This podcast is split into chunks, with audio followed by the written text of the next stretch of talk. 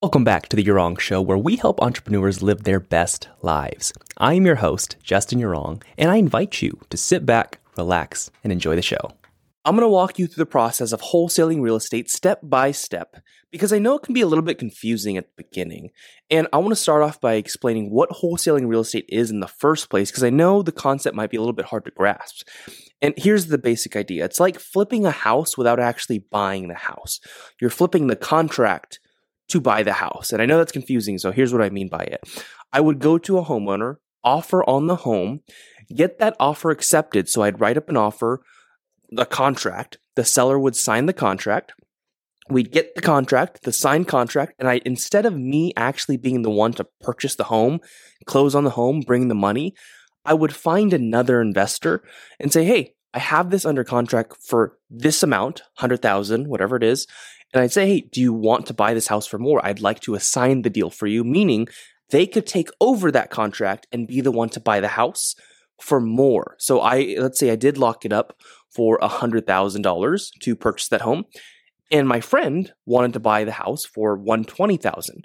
He could take over that contract to buy the house, and that $20,000 difference, that's my fee, the assignment fee, the fee that the wholesaler makes. So that's what it is in a nutshell. And here's the first step. First step is simply to find a motivated seller. So there's a lot of homeowners out there. There's not as many motivated sellers. There's a fraction of motivated sellers compared to how many homeowners there are out there.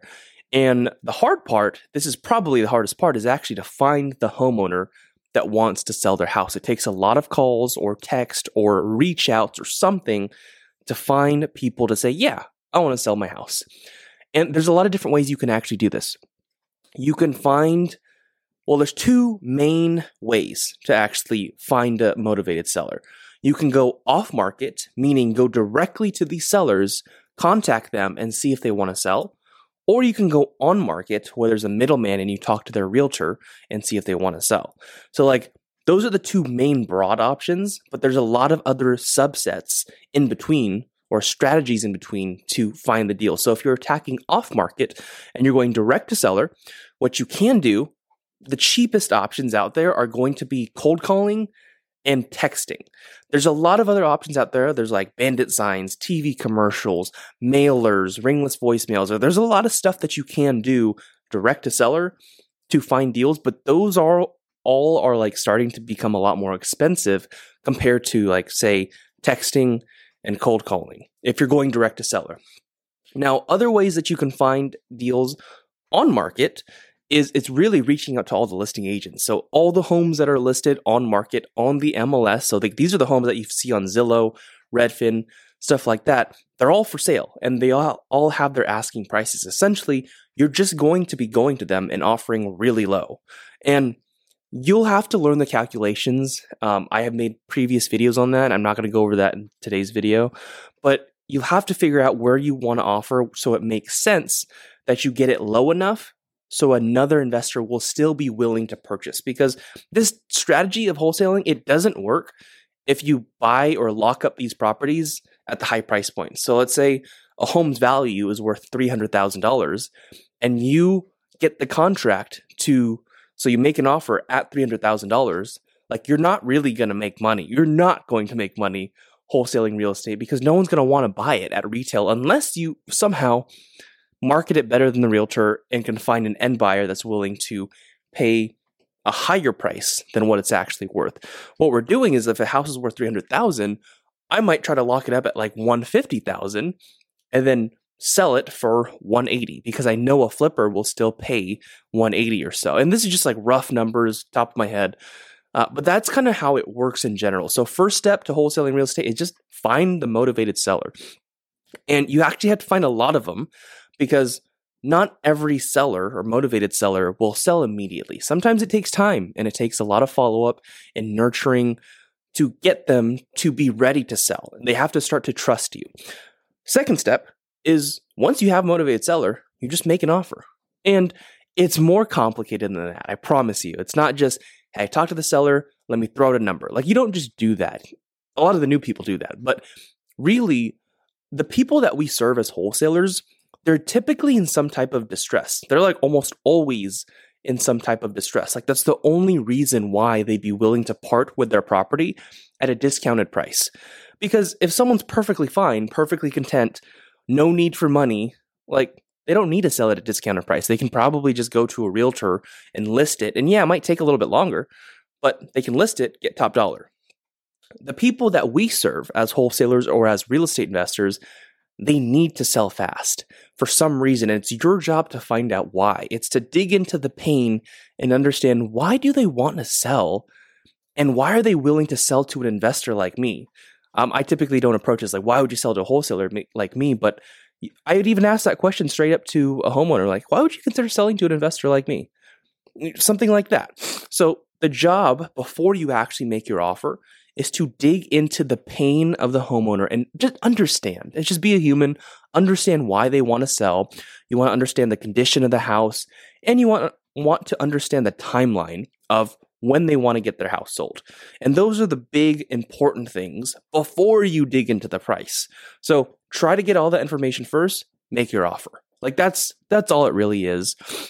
Once you make an offer and once you get one accepted, and keep in mind, it's not going to be just one offer you make before you get a deal, unless you're paying too much. So if you get the deal on your first offer, just understand you're probably paying too much and you really well, I encourage you to actually look at my previous videos on how to analyze deals, how to crunch the numbers, where I go in depth on like the Excel spreadsheets, how to calculate stuff. Like, do that because that's the important thing. That's how you do not lose money. I don't want you to lose money. So, let's say you do this and you make a 100 offers because and keep in mind 100 offers doesn't mean you contact 100 people you probably have contacted thousands by then you do 100 offers and maybe one finally accepts. Once the person accepts, so let's say keep let's keep that example of house is worth three hundred thousand dollars. I offered one fifty, and they accepted. I'm like, cool. So I sent the offer.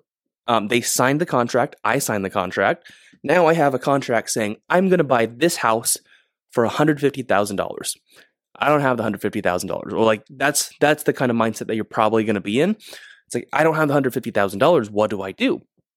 In that case, you just go to your other investor friends and say, hey, who wants to buy this? And before you do that, you're actually bringing it to escrow first. Escrow is essentially a middleman, and your state might have an escrow company or a title company, or it might have an attorney. And let me explain by that. They're just middlemen for your transaction. So let me like go back to the basics of like what escrow is. If escrow didn't exist and it was just between me the buyer and the homeowner, and I offered $150,000 to the homeowner, and he's like, Yeah, I'll do it. I'll sell it to you. The question then becomes who gives first? Does he give the house to me first? Do I give him the 150 grand first? Like how do I how does this work? Escrow is there or an attorney is there depending on your state to manage that discrepancy. To say, okay, like I'll, let me hold on to this money, let me hold on to the house deed and all this stuff, and then once I have both, let's exchange. And they'll make the exchange in exchange for a fee to them. Like that's what they do. So you'd find a title company. And the best way you can find a title company is really to network with the other investors or wholesalers in your local area and just ask them, hey, what's the best one for me? Like, which ones do you like the most? And if you're wholesaling, specifically for wholesaling, so ask them, hey, which ones do you like for wholesaling? Because some title companies are more favorable to assignment fees and wholesaling some are not. Some have a lot more restrictions. So it helps for sure to ask the other local investors in your area on that. You bring it to the title company or to an attorney and you just send them the contract. So send them the contract via email. You can call them if you'd like, and they'll handle the rest. They'll start the escrow process or like the transaction process of this home. Now, once it's in escrow, that's when you bring it to all your investor friends and you could meet these people from in person meetups, Facebook groups, and like that's probably the easiest way. Your social media, friends, family, whatever it is, anyone who you think would buy real estate. And that's why networking is so important. It's because you come across these people like the buyers that can actually buy your deal. So let's say, let's go back to the scenario. House worth 300,000. I got it locked up for 150,000. It's in escrow now. I brought it to a title company.